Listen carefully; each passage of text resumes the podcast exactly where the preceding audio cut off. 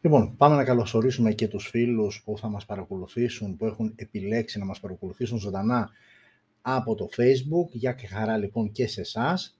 Εδώ να σας ενημερώσω ότι έχω κάνει ένα λάθος, έχω γράψει σωστά τη σεζόν, είμαστε τρίτη σεζόν. Α, όμως δεν είναι το 31ο επεισόδιο, είναι το 32ο επεισόδιο. Εντάξει, δεν επηρεάζει σε κάτι. Ε,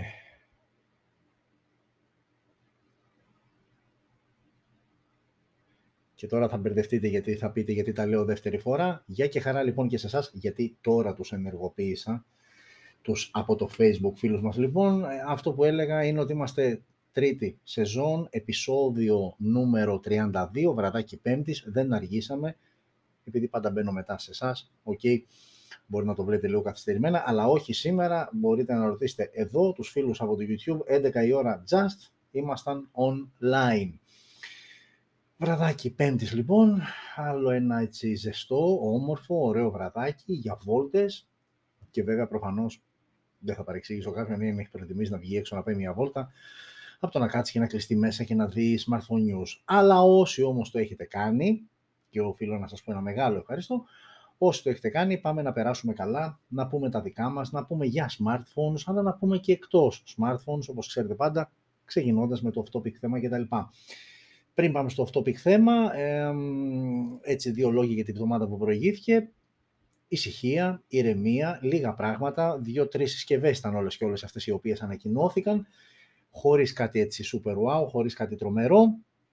Ε, σε επίπεδο ειδήσεων επίσης, γενικότερα όσο πάμε προς καρδιά καλοκαιριού, αρχίζει και χαλαρώνει. Έχουμε βέβαια δύο-τρία έτσι μεγάλα event μέσα στο καλοκαίρι κτλ αλλά είμαστε σε μια περίοδο που είναι λίγο χαλαρά τα πράγματα όσο αφορά το κομμάτι, τον κόσμο με τον οποίο ασχολούμαστε εμείς, των smartphones. Παρά τα αυτά, θα τις δούμε στη συνέχεια της εκπομπής, στις συσκευές που ανακοινώθηκαν και μία έτσι δύο ειδήσεις που έχουμε ξεχωρίσει και αξίζει να τις ε, συζητήσουμε, να σχολιάσω, να σχολιάσετε γενικότερα, να, να γίνει μια κουβέντα γύρω από αυτά.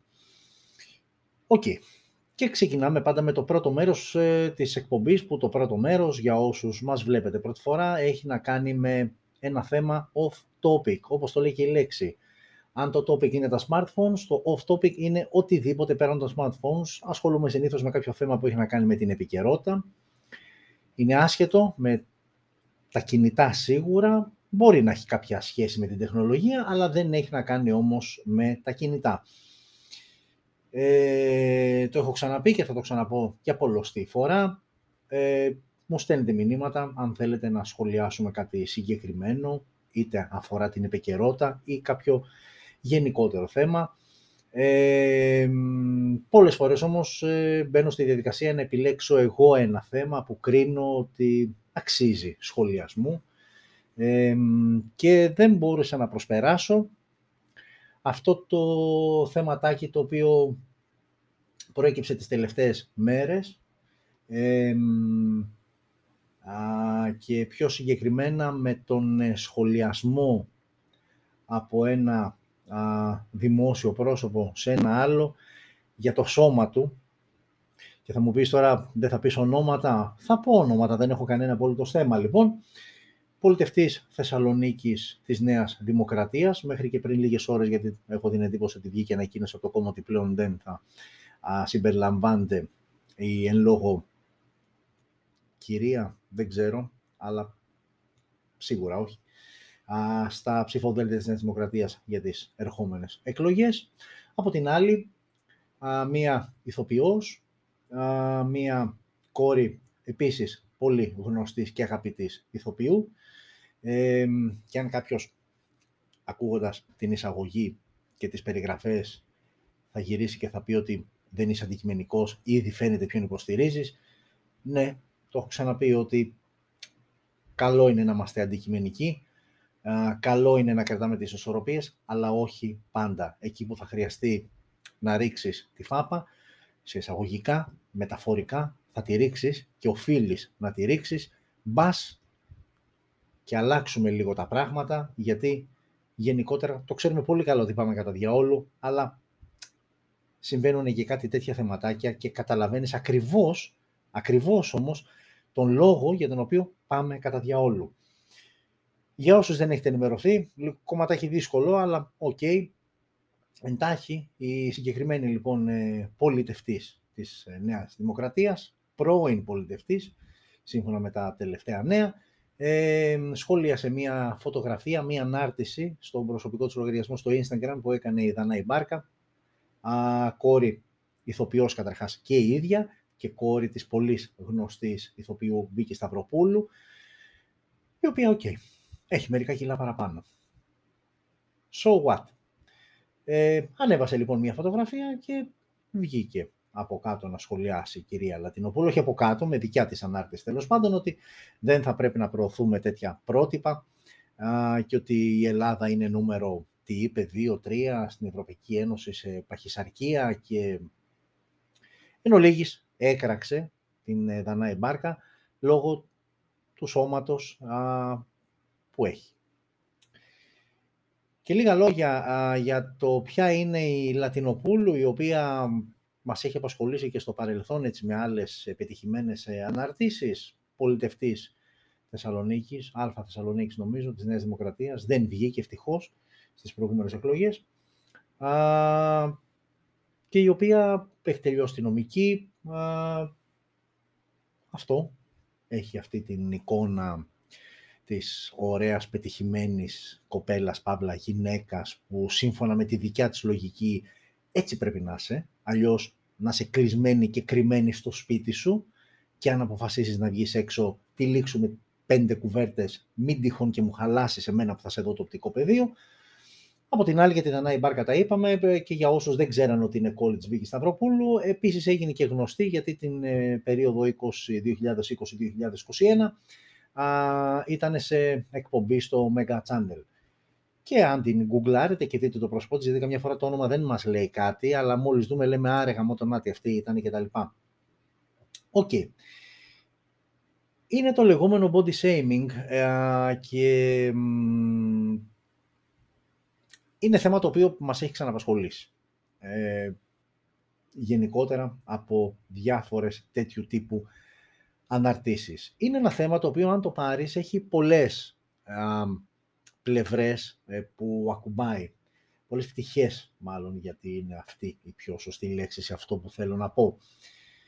Από τη μία έχει να κάνει με το γεγονός αυτό καθεαυτού του body shaming, το οποίο έχει γίνει πλέον ε, μάστιγα ε, και μην κοιτάτε, δεν είναι μόνο στα δημόσια πρόσωπα, είναι και στο μεταξύ μας, εμείς που δεν είμαστε δημόσια πρόσωπα και πόσο εύκολα μπορείς ε, εσύ εμένα και εγώ εσένα να σε κακοχαρακτηρίσω αν το σώμα σου δεν είναι αγαλματένιο, είτε είσαι άντρας, είτε είσαι γυναίκα, είτε είσαι ό,τι είσαι. Πόσο εύκολα λοιπόν μπορώ να σε κρίνω, να σε, να σε χαρακτηρίσω, να σε κοροϊδέψω, να γελάσω μαζί σου.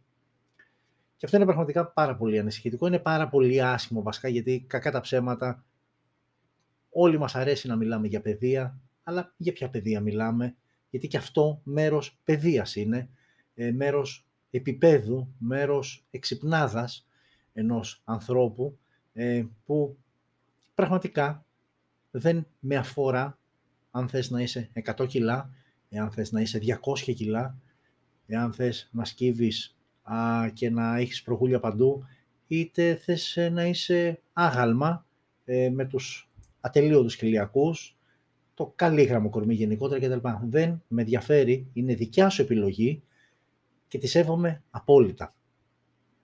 Αυτό λοιπόν θα πρέπει να το καταλάβουμε όλοι μας, γιατί μια άλλη πτυχή του θέματος είναι το πώς φτάσαμε σε αυτό το σημείο και το πώς φτάσαμε σε αυτό το σημείο είναι πολύ απλό αν αναλογιστεί κάποιος ότι πλέον, πλέον το κοινωνικά αποδεκτό είναι αυτό το οποίο θα ανεβάσουμε στο διαδίκτυο και θα πάρει πολλά like.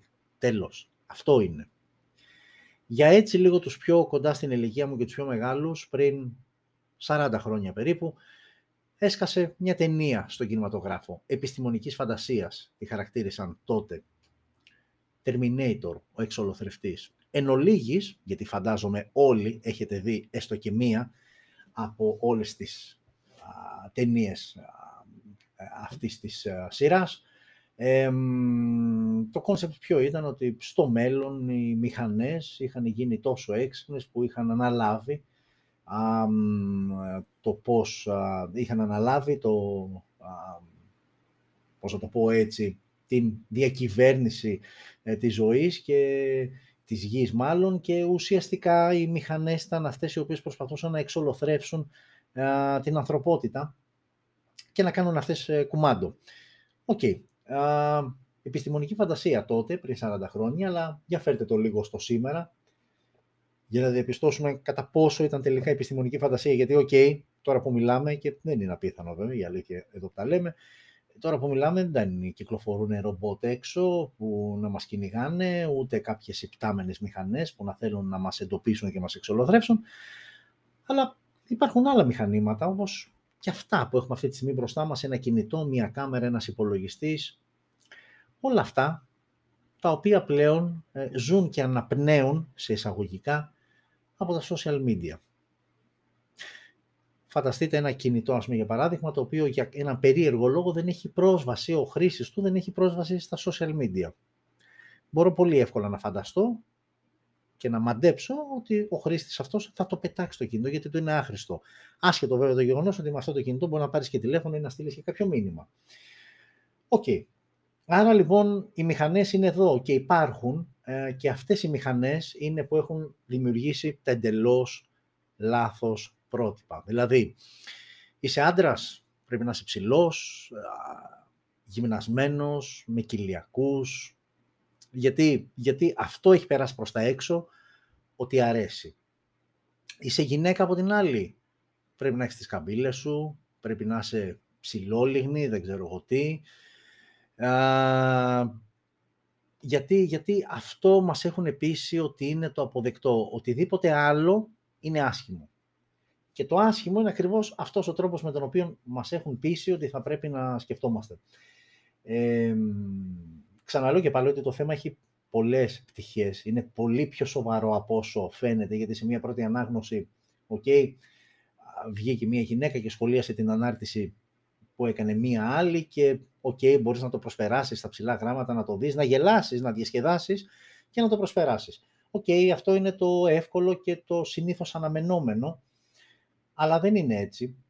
Και δεν είναι έτσι καθόλου γιατί ε, πάντα πρέπει να έχουμε στο μυαλό μας ότι όταν μπαίνουμε στην ε, διαδικασία να, να κριτικάρουμε κάποιον, θα πρέπει προηγουμένως να έχουμε σκεφτεί και πόσο μάλλον όταν αφορά δημόσια πρόσωπα. Θα πρέπει λοιπόν προηγουμένως να έχουμε σκεφτεί αν αυτός ο άλλος είναι σε θέση να το σηκώσει αυτό το βάρος, ε, να μπορέσει να το αντιμετωπίσει, γιατί υπάρχουν και άνθρωποι που θα γυρίσουν με θράσος και δικαιολογημένο θράσος, θα χαμογελάσουν σε αυτό που τους έχεις πει, θα σε αγνοήσουν, θα γυρίσουν και θα φύγουν. Υπάρχει όμως και κόσμος ο οποίος δεν την έχει αυτή τη δύναμη. Ε, και με τέτοιου είδους αναρτήσεις α, του δημιουργείς σοβαρά προβλήματα, τα οποία και αυτά με τη σειρά τους δημιουργούν άλλα προβλήματα σε συμπεριφορά κτλ.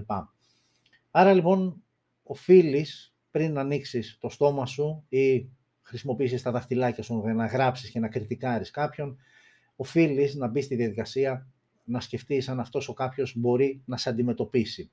Και εδώ δεν είναι θέμα δύναμης, δεν είναι θέμα εξυπνάδας, είναι καθαρά ε, θέμα ανθρώπου και ψυχικής δύναμης, γιατί δεν την έχουν όλοι. Ε, από την άλλη, επειδή διάβασα ότι η συγκεκριμένη α, πολιτευτής, πρώην πολιτευτής Νέας Δημοκρατίας οδεύει προς ένα άλλο κόμμα, γιατί σιγά με το αφήνανε το κελεπούρι έτσι. εδώ θα έπρεπε η αντίδραση να είναι ασχέτως κομμάτων, χρωμάτων, πολιτικών πεπιθήσεων, πείτε το όπως θέλετε, αλλά η αντίδραση, αν θέλαμε να λεγόμαστε μια υγιής κοινωνία, θα έπρεπε να ήταν μια και το αυτό, δηλαδή την διέγραψη Νέα Δημοκρατία. Καλά έκανε, αν και καθυστερημένα, γιατί η εν λόγω κοπέλα είχε δώσει πάρα πολλές αφορμές και στο παρελθόν, αλλά τέλος πάντων, έστω, κάλλιο αργά παραποτέ λένε. Την διέγραψε λοιπόν, δεν θα έπρεπε να γίνει δεκτή σε κανένα απολύτως κόμμα. Αν, ξαναλέω και πάλι, θέλουμε να λεγόμαστε υγιής κοινωνία. Βέβαια, μεταξύ μας δεν περιμέναμε αυτό το σκηνικό ή κάποιο άλλο σκηνικό για να καταλάβουμε ότι δεν υπάρχει υγεία εκεί έξω. δεν υπάρχει κοινωνική υγεία.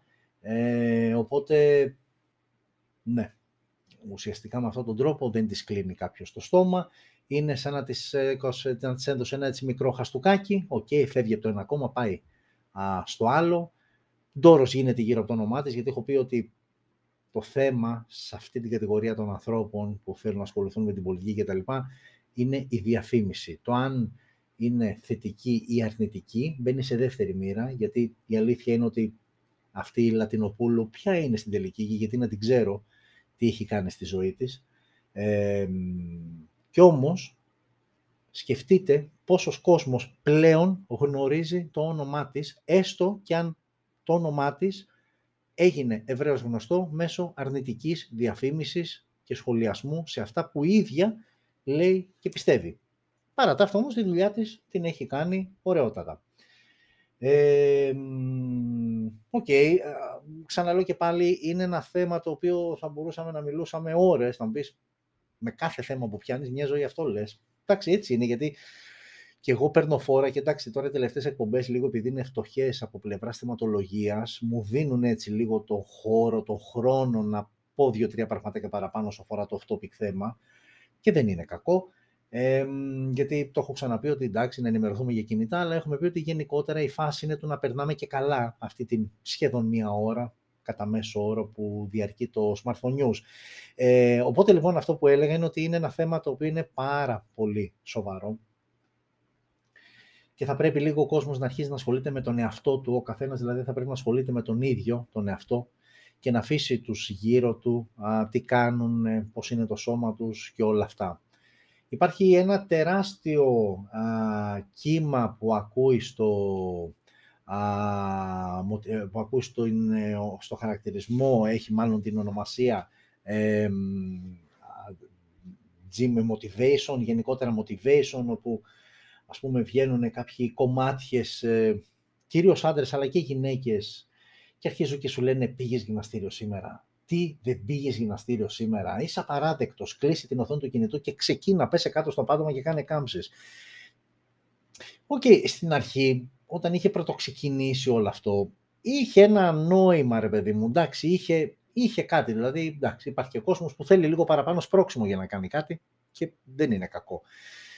Αλλά όταν αυτό το παίρνεις και το τεντώνεις, όπως πλέον έχει γίνει και στη χώρα μας, γιατί το έχουμε, μας αρέσει γενικότερα πράγματα που πουλάνε να τα τεντώνουμε, να τα, να τα φτάνουμε εκεί που δεν πάει άλλο, μέχρι να σκάσουν και να σπάσουν. Έρχεται λοιπόν αυτό και ορισμένες φορές δηλαδή σε πιάνει άγχος, δηλαδή λες πω ρε γαμώ το τώρα και εγώ κάθομαι στην καρέκλα μόλις έχω φάει να πάω να τρέξω, να κάνω κανένα κοιλιακό, να ξεκινήσω να πλακώσω καμιά εικοσαριά που σάψας, δηλαδή OK, okay, ξεκολλάτε. Γιατί η ουσία είναι να έχετε την υγεία σας και όχι ένα καλογυμνασμένο κορμί όποιου φύλου και αν είσαι, εσύ που με βλέπεις και με ακούς αυτή τη στιγμή. Φροντίστε να έχετε την υγεία σας, γιατί αυτό είναι το βασικότερο όλων. Τώρα από εκεί και πέρα, ο καθένας όπως νιώθει άνετα. Και το άνετα να εξαρτάται αποκλειστικά από τον ίδιο και όχι από τους γύρω του.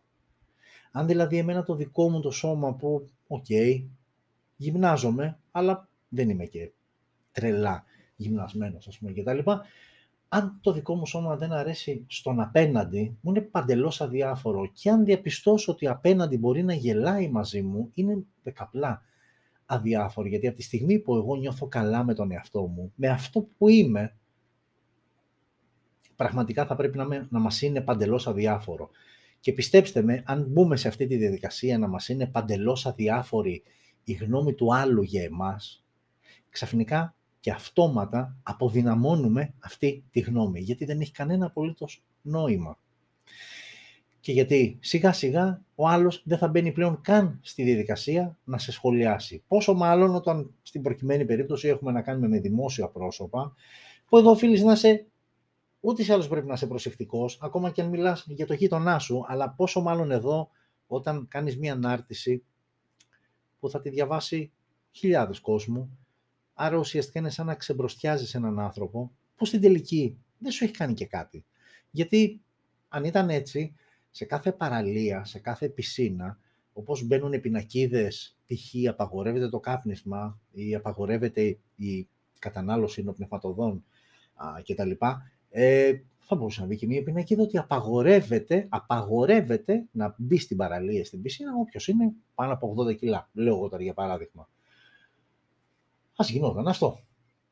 Ή ας υπάρχουν κάποιες παραλίες οι οποίες είναι αποκλειστικά για όλους εσάς τους αγαλματένιους εκεί έξω ή τις αγαλματένιες και να μην ερχόμαστε εμείς με τα πατσαβόρια και σας χαλάμε το οπτικό πεδίο. Βρείτε τα μεταξύ σας, να λύφεστε και με λαδάκι, να βγάζετε και τη selfie σας, να βλέπετε όμως και πού είναι ο ήλιος, γιατί κακά τα ψέματα, και αυτό θα το αναλύσουμε σε μία άλλη εκπομπή, πόσο ωραία μπορείς να ξεγελάσεις μέσω των social media τους φίλους, τους γνωστούς, τους αγνώστους που θα μπουν και θα δουν το προφίλ σου, ανάλογα με το φωτισμό, πόσο ωραία μπορεί να φαίνεται το κορμάκι σου και να μας το παίζεις ότι είσαι κάποιος ή είσαι κάποια. Και να πρέπει και όλο αυτό να το ζηλέψουμε και να το έχουμε σαν πρότυπο. Γιατί όπως εσύ, κύριε Λαντοπούλου, είπες ότι δεν πρέπει να έχουμε τέτοια πρότυπα, έρχομαι και εγώ με τη σειρά μου και λέω οπωσδήποτε να μην έχουμε και πρότυπα σαν εσένα, γιατί μπορεί να νομίζεις ότι είσαι ωραία και μετράς, αλλά πίστεψέ με, η αλήθεια σου απέχει χιλιόμετρα από αυτό που πραγματικά είσαι.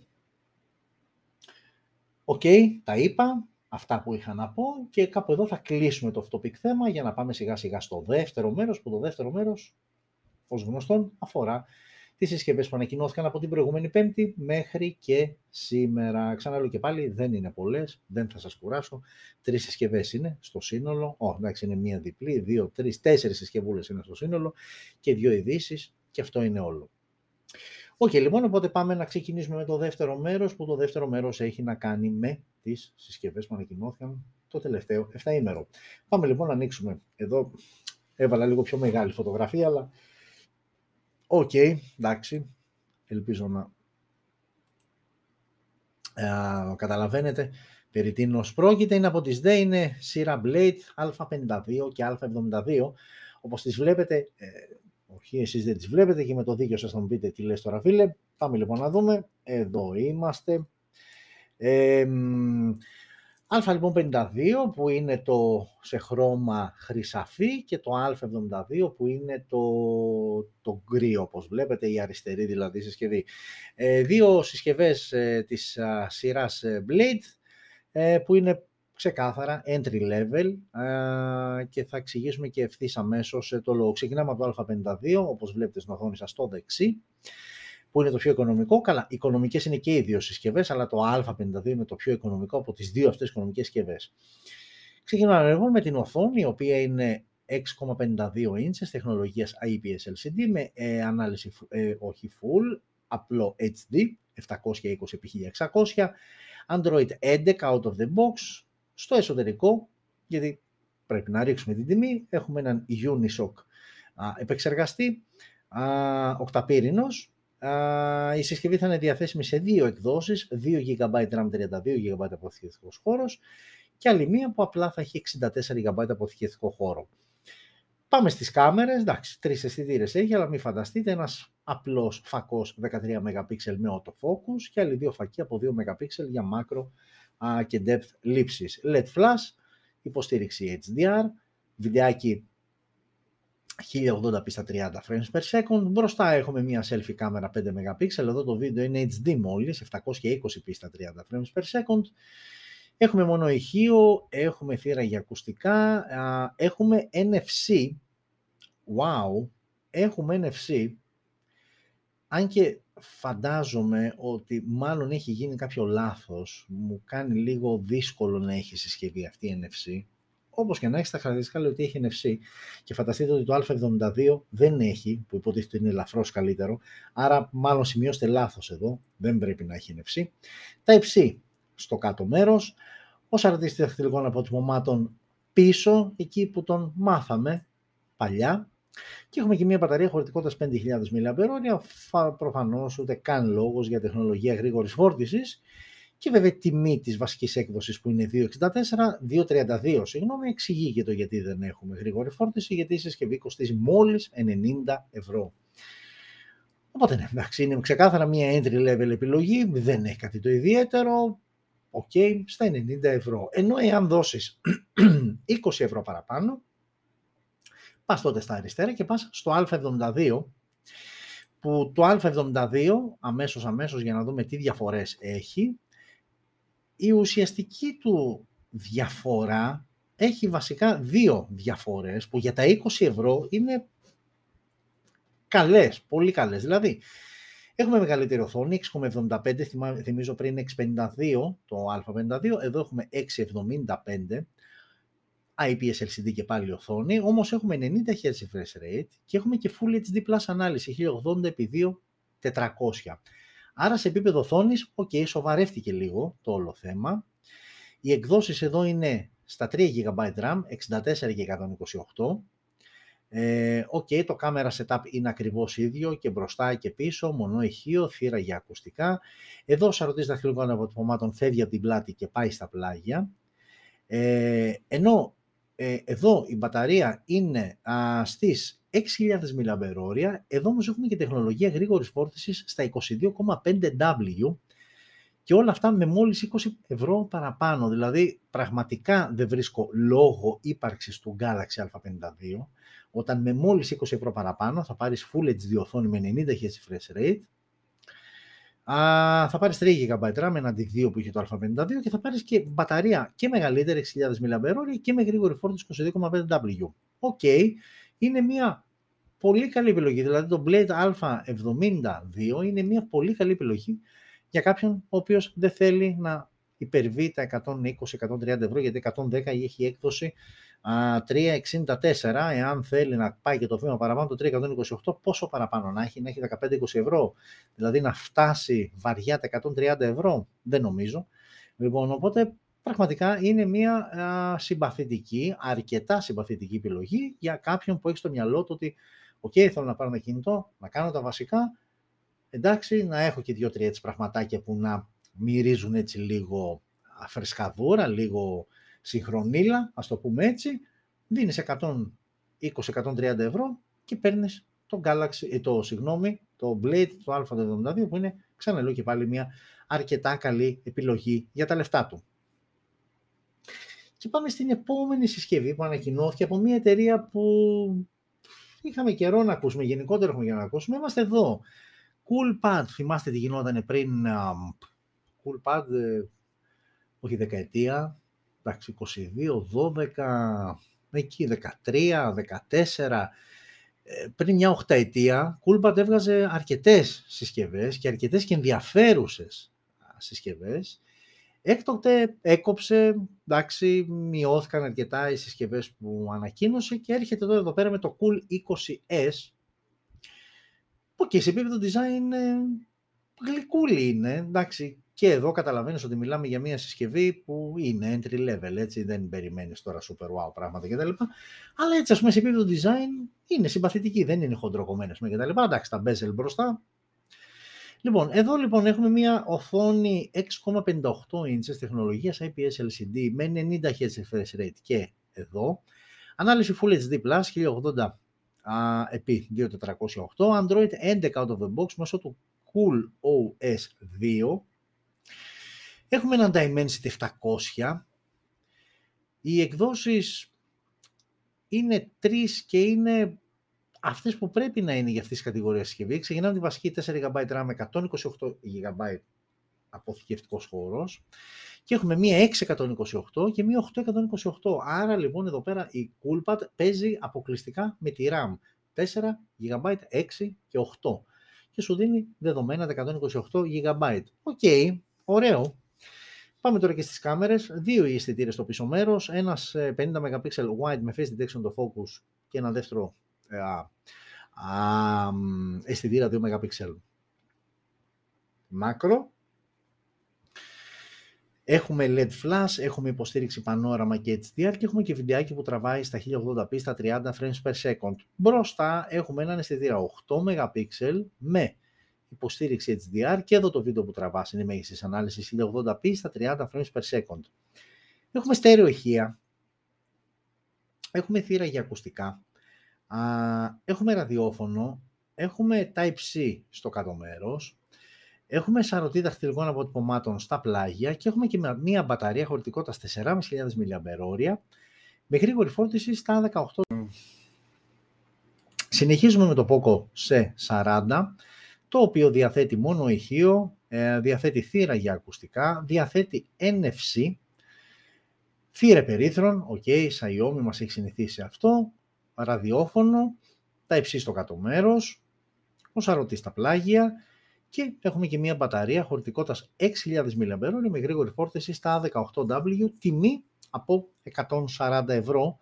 Το Poco σε 40 και εδώ entry level. Γενικότερα σήμερα, αν καταλάβατε γιατί αυτή είναι και η τελευταία συσκευή που α, ανακοινώθηκε την εβδομάδα από Πέμπτη σε Πέμπτη. Γενικότερα η σημερινή μέρα ήταν αφιερωμένη στις entry level συσκευές, τυχαία βέβαια, προφανώς δεν το κανόνισα εγώ. Απλά οι συσκευές που ανακοινώθηκαν είναι όλες της ίδιας κατηγορίας. Εκεί στα 100 ξεκίνησε με την πιο οικονομική, το Blade A52, στα 90 και φτάσαμε την πιο ακριβή. Ε, το τι είδαμε πριν, τι είδαμε πριν, το Cool 20S που έφτανε τα 180 ευρώ στην έκδοση των 8 GB. Ε, παίξαμε λοιπόν σε αυτές τις τιμές ε, και έχω την εντύπωση ότι, OK, okay, Poco C40 και αυτό μια συμπαθητική επιλογή. Τι κρατάμε. Εντάξει, έχει NFC, έχει θύρα περίθρων που αυτά τα έχει μόνο αυτό, δεν τα έχει κανένα άλλο. Ε, είναι και αυτό μια συμπαθητική επιλογή. Ε, και από 140 ευρώ σίγουρα η τιμή του το κάνει super. Ξαναλέω και πάλι για να μην παρεξηγούμε, super ο συνδυασμός χαρακτηριστικών και τιμής. Δεν μιλάμε αποκλειστικά για τη συσκευή. Πάντα το σωστό είναι να αξιολογείς μια συσκευή στο τι έχει να σου προσφέρει, αλλά και πόσο κοστίζει για να σου προσφέρει αυτά που σου προσφέρει. OK, okay, ε, και κάπως έτσι τελείωσε και το δεύτερο μέρος της εκπομπής. Πάμε λίγο εδώ πίσω σε μένα. Τελείωσε λοιπόν και το δεύτερο μέρος εκπομπής που έχει να κάνει α, με τις α, συσκευές που ανακοινώθηκαν την εβδομάδα μας πέρασε και μας έμεινε το τρίτο και τελευταίο που είναι κάποιες ειδήσεις που έχω ξεχωρίσει και αξίζει έτσι να αναφερθούμε. Ε, οπότε πάμε και εσείς και εσείς ε, να έχετε εικόνα από τις δύο ειδήσεις που α, έχω ξεχωρίσει. Η πρώτη είδηση λοιπόν έχει να κάνει με αυτό που βλέπετε στην οθόνη σας ε, και είναι το Vivo X80 Pro, μια συσκευή που είναι η ναυαρχίδα της Vivo για το 2022. Ε, πέρυσι, αν θυμάστε, στην, στο βίντεο ανασκόπησης, εγώ είχα πει πολύ άνετα ότι στην τριάδα ε, των καλύτερων smartphones του 2021 έβαζα το X70 Pro, ένα απίστευτο τηλέφωνο και σε δυνατότητες και σε κάμερες και στα πάντα του. Το X80 Pro ήρθε φέτος ε, να συνεχίσει και να ακολουθήσει, να, μάλλον ε, να, να φτάσει και να ξεπεράσει τον ήδη ψηλό πύχη που είχε βάλει από πέρυσι με το 670. Το νέο λοιπόν δεν έχει να κάνει με τη συσκευή, γιατί η συσκευή ήδη έχει ανακοινωθεί α, εδώ και ε, κάτι λιγότερο από δύο μήνες, αλλά πλέον ε, γνωρίζουμε και την τιμή της συσκευής πλέον για την Ευρώπη και μας ενδιαφέρει, γιατί μέσα στις χώρες που αναμένεται να έρθει είναι και η Ελλάδα, γιατί για όσους δεν το ξέρετε από προηγούμενες εκπομπές, Vivo και Oppo ε, έρχονται πλέον α, κάποιες συσκευές και επίσημα στη χώρα μας, μέσα, μέσω δηλαδή επίσημου διανομέα. Ξαναλέω και πάλι ότι παλιότερα υπήρχαν κάποια καταστήματα που από μόνα τους φέρνανε κάποιες συσκευές, αλλά πλέον ε, έρχεται μέσω α, επίσημου ε, αντιπροσώπου, ε, Vivo και Oppo, Οπότε, όπως έχω πει, ξαναλέω, δίνετε λίγο περισσότερη προσοχή, γιατί πλέον είναι συσκευές που δεν είναι μακρινό όνειρο ή μόνο Κίνα κτλ. Είναι συσκευές που κυκλοφορούν Ευρώπη, γιατί και Ελλάδα να μην έρθει, μπορείς να την παραγγείλεις από Γερμανία, Ιταλία κτλ. Και, και ούτε τελωνία ούτε τίποτα. Ε, αλλά κάποιες από αυτές θα έρθουν και απευθείας στη χώρα μας για να είναι άμεσα διαθέσιμες. Τώρα το θέμα είναι η τιμή, γιατί η είδηση έχει να κάνει με την τιμή της συσκευής η οποία θα ξεκινάει, γιατί δεν ξέρω, μισό λεπτάκι να το δω κιόλας αν έχει αλλάξει κάτι, ε,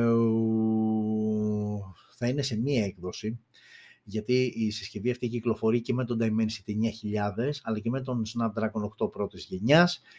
Το ευχάριστο είναι ότι στην Ευρώπη θα έρθει αυτό με τον Snapdragon 8 πρώτης γενιάς, η τιμή όμως της συσκευής θα είναι από 1100 ευρώ.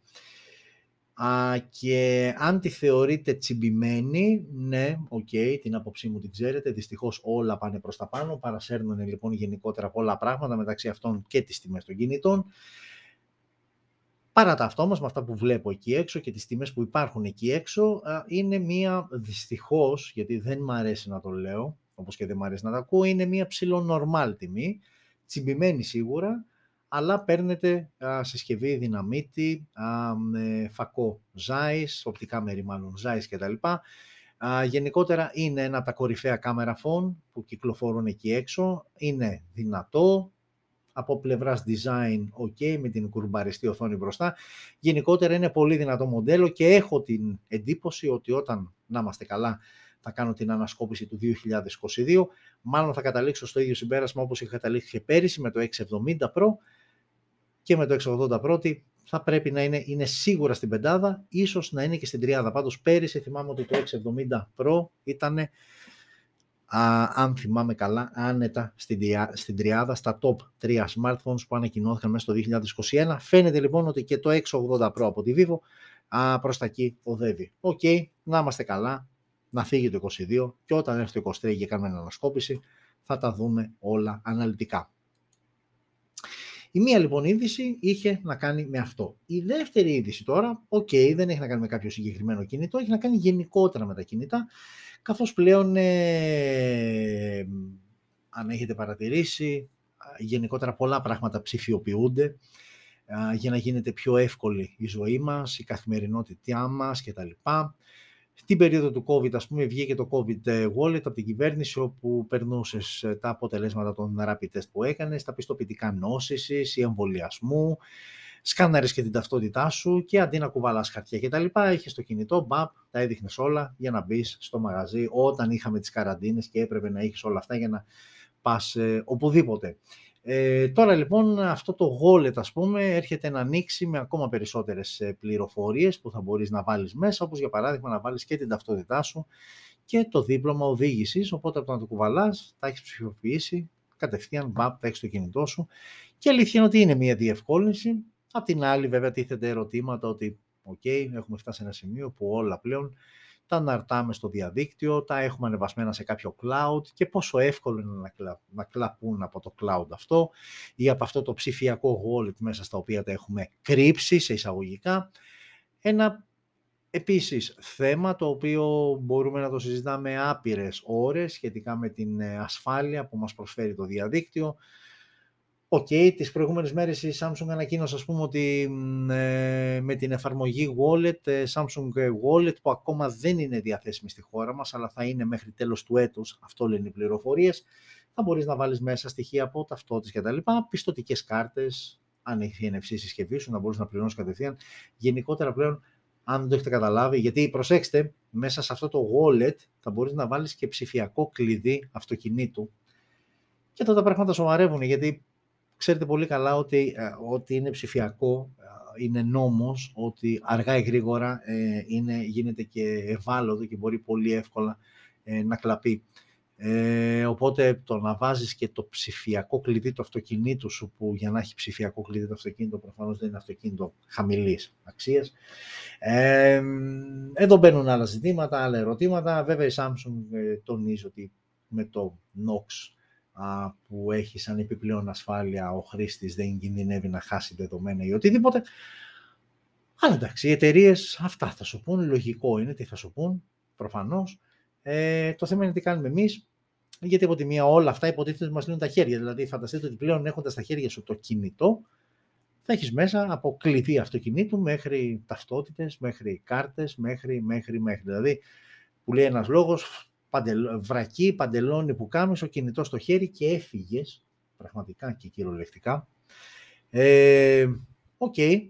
προφανώς όλα αυτά έκαναν ξαναλέω και πάλι πιο εύκολο τη ζωή μας, αλλά ταυτόχρονα, το έχουμε ξαναπεί, ε, η εξέλιξη της τεχνολογίας πάει χέρι-χέρι και με, την, ε, και με το μέγεθος του κινδύνου ε, απώλειας δεδομένων. Αυτά δυστυχώς πάνε χέρι-χέρι, δεν μπορεί το ένα να τραβήξει χωριστό δρόμο ε, πόσες και πόσες ενημερώσεις δεν μας έρχονται κάθε μέρα από και στο γύρισω σε μένα γιατί δεν έχει νόημα τώρα να τέτοιο. Πόσες λοιπόν ενημερώσεις μας έρχονται α, καθημερινά από... Κάτσε σηκώσω λίγο, νομίζω με βλέπετε χαμηλά, α, εδώ. Πόσες λοιπόν ενημερώσεις μας έρχονται από τράπεζες, από διάφορους φορείς, ότι δεν πρόκειται να σου ζητήσω το πίνι, προσωπικά δεδομένα, γιατί υπάρχουν πλέον εφαρμογές ε, που προσπαθούν, ε, το παίζουν ότι είναι π.χ. τράπεζες, ας πούμε, και σου λένε βάλτε τα στοιχεία σου γιατί θα απενεργοποιηθεί ο λογαριασμός. Και okay, εντάξει, άνθρωποι που είμαστε λίγο έτσι πιο κοντά με την τεχνολογία και πιο ψυλλιασμένοι, δεν θα μασήσουμε, αλλά δεν είναι όλοι έτσι. Και δεν θα πάω μόνο στην κατηγορία των γονιών μας και καλά, παππούδων, δεν το συζητώ καν, ε, αλλά ακόμα και άνθρωποι που είναι στην ηλικία μας που, okay, δεν είναι εξοικειωμένοι και δεν είναι κακό. Ε, δεν είναι εξοικειωμένοι και πολύ εύκολα, ε, με αφέλεια, αφό αφέλεια, ε, πατάνε το σύνδεσμο, βάζουν τα προσωπικά τους δεδομένα και γίνεται μετά ό,τι γίνεται. Γενικότερα το έχω ξαναπεί, χρειάζεται πάρα πολύ προσοχή. Ε, προσπαθήστε όλα αυτά τα ψηφιακά που η αλήθεια είναι ότι μας τρώει το χεράκι, δηλαδή καλά λέμε τώρα ότι είναι επικίνδυνο και τα λοιπά, αλλά το να περάσεις την πιστοτική σου κάρτα και να μην χρειάζεται να ψάξεις πορτοφόλια και με το κινητό μπαπ να πληρώνεις και ποιος δεν το θέλει. Ε, αλλά η αλήθεια είναι ότι θα πρέπει να είμαστε πάρα πάρα πολύ προσεκτικοί ε, και στον τρόπο με τον οποίο τα προφυλάσσουμε όλα αυτά τα ψηφιακά μας δεδομένα, αλλά και το πώς τα χρησιμοποιούμε και γενικότερα, δυστυχώς, δεν είναι ωραίο να είσαι καχύποπτος με τα πάντα, αλλά δυστυχώς πλέον στις μέρες μας πρέπει να είμαστε καχύποπτοι με τα πάντα, γιατί δεν ξέρω για σας, αλλά εγώ έχω την εντύπωση ότι ε, όλοι προσπαθούν με κάποιο τρόπο να μας κλέψουν και να μας κοροϊδέψουν. Δεν ξέρω, αυτό, αυτό εισπράττω. Δηλαδή, αν εξαιρέσεις τον τον άμεσο κύκλο σου, οικογένεια, φίλοι, α, που και εκεί, αλλά τέλος πάντων, άντε πες αυτή είναι ο κύκλος σου, οτιδήποτε έξω από αυτό προσπαθεί να σε κοροϊδέψει, να σε κλέψει, να σε ληστέψει, να σου κάνει κακό, δεν ξέρω. Ε, οπότε, πολύ προσοχή, καχυποψία, δυστυχώς, γιατί επιτίδη είναι πάρα πολύ, και ο τρόπος, οι τρόποι με τους οποίους πάνε να μας ξεγελάσουν, ε, εξελίσσονται και αυτοί μαζί με την τεχνολογία. Δηλαδή, προχωράει προς τα μπροστά η τεχνολογία, διευκολύνει τη ζωή μας, αλλά εξελίσσεται ταυτόχρονα και η μορφή της απάτης, η οποία μπορεί να σου κάνει ορισμένες φορές πολύ μεγάλη ζημιά. Εντάξει, τώρα δεν θέλω να αγχώνεστε, δεν υπάρχει λόγος, απλά κάνω να λέμε κάποια πραγματάκια για να προσέχουμε λίγο παραπάνω, γιατί εντάξει, καλό να τα ρίχνουμε στις εταιρείες και χάσαν τα δεδομένα μας και γίνονται και το άλλο, αλλά να αναλογιστούμε λίγο και τις δικές μας ευθύνες, γιατί εκεί έχουμε το πρόβλημα εμείς, δηλαδή μονίμως βλέπουμε ευθύνες στους άλλους, εμείς δεν φταίμε ποτέ και σε τίποτα, αλλά ας κάνουμε κι εμείς από την πλευρά μας μία προσπάθεια να είμαστε λίγο πιο προσεκτικοί σε αυτά που γράφουμε, που λέμε και που γενικότερα μοιραζόμαστε με τους ε, γύρω μας, ακόμα και όταν τα γύρω μας αυτά είναι μηχανήματα που τους δίνουμε τα δικά μας, τα προσωπικά, τα δεδομένα.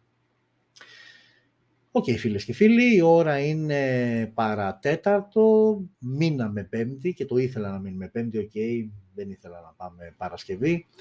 Ούτως ή άλλως αυτό ήταν το υλικό της εκπομπής και το έχω ξαναπεί, δεν μπαίνω ποτέ στην ε, διαδικασία να τεντώσω μία εκπομπή, να τη φορτώσω με υλικό για να γράψει μία ώρα κτλ. Αν έχω υλικό για μισή ώρα, θα είναι μισή ώρα. Αυτό είναι και το ωραίο, να μην είναι κάτι αναμενόμενο και κάτι που να είναι ρουτίνα ότι «Α, τώρα έχουμε smartphone news μία ώρα». Μπορεί, έχουμε φτάσει και εκπομπή μία μισή ώρα, έχουμε φτάσει και εκπομπή 37 λεπτά, αν θυμάμαι καλά, πιο μικρή. Okay. τι να κάνουμε, έτσι πάνε αυτά. Ευχαριστώ όλες και όλες που μείνατε μέχρι αυτή την ώρα μαζί μου και παρακολουθήσατε το 32ο επεισόδιο Smartphone News της τρίτης σεζόν. Έχουμε ακόμα μερικά επεισόδια μέχρι να πούμε καλό καλοκαίρι και να πάμε να βουτήξουμε, όπου και αν είναι αυτό. Ε, οπότε ανανεώνουμε το ραντεβού μας για την ερχόμενη πέμπτη, την ίδια ώρα, live stream από το κανάλι μας στο YouTube και από εδώ, από τη σελίδα μας στο Facebook και όταν φτάσουμε εκεί που πρέπει να φτάσουμε, θα ξεκινήσουμε live και μέσα από το λογαριασμό του Smartphoners στο TikTok. Λοιπόν, να είστε όλες και όλοι καλά, να ζείτε smart, φιλιά πολλά, καταρχάς σε εσάς, αφού πρώτα περάστε και μια βόλτα από τα social media όπου δεν μας έχετε να μας εντοπίσετε, να γραφτείτε, να γίνουμε πολλοί, να περνάμε ακόμα καλύτερα. Οπότε, φιλιά σε εσάς από το YouTube, τα λέμε την ερχόμενη Πέμπτη. Φιλιά και σε εσάς όμως, γιατί και με εσάς την ερχόμενη Πέμπτη θα τα πούμε και όχι, ε, δεν είναι απειλή, γιατί ακούστηκε σαν απειλή. Απλά θα τα πούμε την ερχόμενη Πέμπτη. Φιλιά σε όλες και όλους.